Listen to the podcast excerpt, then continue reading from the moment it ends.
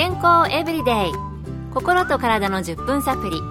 この番組はセブンス・デ・アドベンチスト・キリスト教会がお送りいたします。皆様お元気でしょうか？森田美恵です。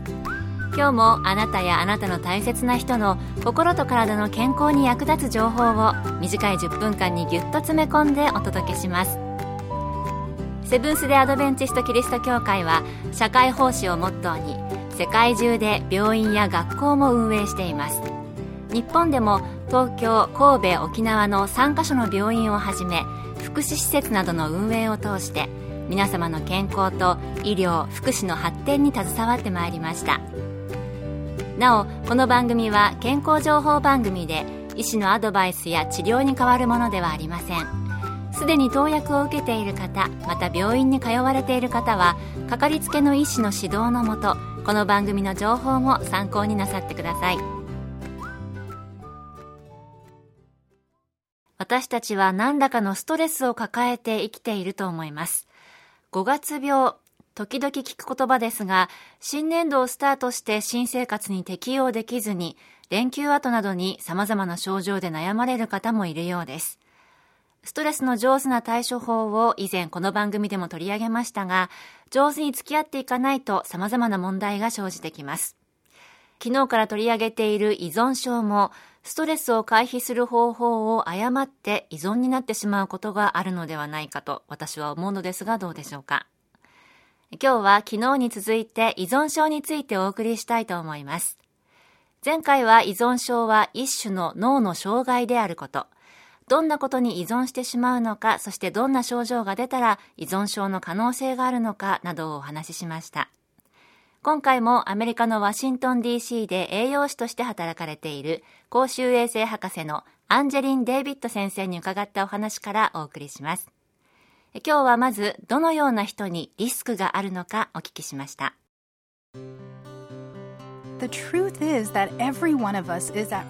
実を言うとどんな人も依存症になるリスクがあるのです。ある人たちは遺伝的要因によって依存症になる可能性がありますよくアルコール依存症の人たちにも見られますが親や祖父母の持つお酒への強い欲求がその子供や孫に引き継がれてしまうことがあります。お酒により影響された脳は子供や孫に遺伝することがあるということです。お酒だけではなく薬物やタバコギャンブル暴食なども同じです。依存症になるもう一つの要因は失恋です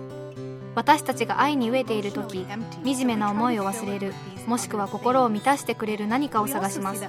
さらに依存症を抱えている人の多くは子供の時に何か問題を経験しています。小さな頃に虐待やネグレクトを経験している場合があり心に愛を求め人との交わりを必要とします。またなかなか安心できる環境を見つけられず暴力や性的虐待などの虐待の経験からも傷つき苦しむ人がいたりします。また傷つきたくないがゆえに人と親しくなるのを避ける場合もあります。あるいはある一定の関係性しか知らないので自分を傷つける人たちと一緒にいることを選ぶ場合もあります。しかしこの選択がさらに悪い状況を招きどうにか解決しようとして何かに依存していきます。時に私たちの生きてる社会がプレッシャーを与え他人が思い描く自分になれないまたは他人と違う自分を見て自分はダメだと感じてしまい不安な気持ちが大きくなりそれを対処しようと依存へ向かっていきます。依存症になってしまう人の多くは苦しみます。なぜなら自分で自分をコントロールできない状況にいるからです。依存してしまうと問題が増え身動きが取れなくなりもう逃げられないと感じます。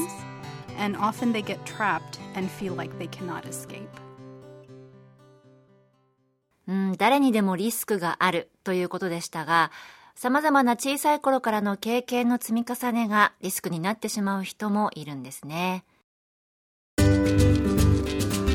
健康エブリデイ。心と体の10分サプリ。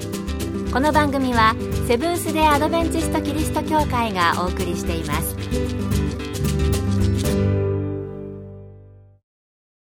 今日は依存症についてアメリカのワシントン DC の栄養士で公衆衛生博士のアンジェリン・デイビッド先生のお話をご紹介しています。それではいよいよこの依存症の克服についてです。もし自分に何か依存症がある場合、それを克服することはできるのでしょうか？Well, take hope because anyone can heal from any 依存症になっても諦めないでください。どんな依存症で悩んでいても克服することはできます。依存症で苦しんできた期間や依存度はあまり関係ありません。ただ一度立ち直ったらもう依存症に絶対ならないように気をつけなければいけません。一回でも気を許せばまた依存してしまうからですそして回復しようとしている時には手厚くサポートしてくれる環境が必要です。例えば家族が愛を持って支えてくれるかもしれません。家族以外でも助けてくれる人を見つけたり同じような依存症にかかっていた人たちが集まるグループに参加してサポートを受けたりすることもできます。回復したら依存症を誘発しそうな場所や人間関係は避け自分の身を守りましょう。また行動パターンを変える必要があります。例えば今までタバコ休憩をしていた場合休憩中に散歩をしたり同僚がタバコを吸う時は距離を置くなど今までの行動を変えてみましょう健康的な習慣をはじめ趣味を始めてみるのもいいでしょう。慈善団体などでボランティアをして良いことにつながり続けることもおすすめです。このような働きを通して新しい友達もできるかもしれません。健康的な食事を食べ運動をし十分な睡眠をとって体に出てくる変化に対応できるようにしましょう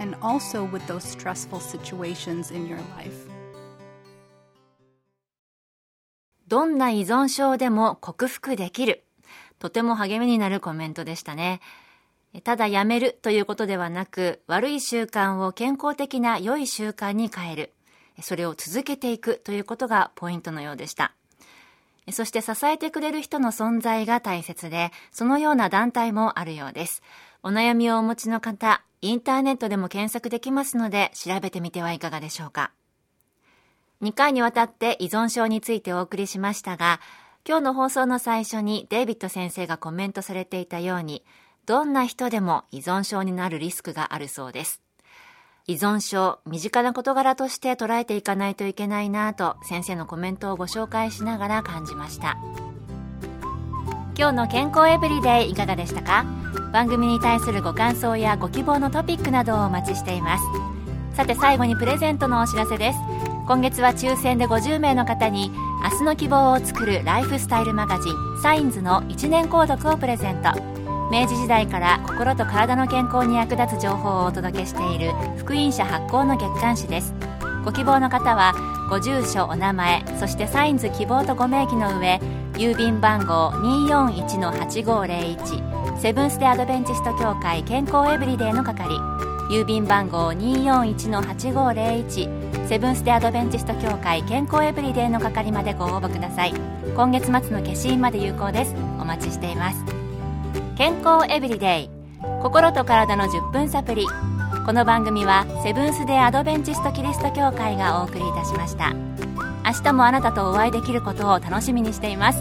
それでは皆さん Have a nice day!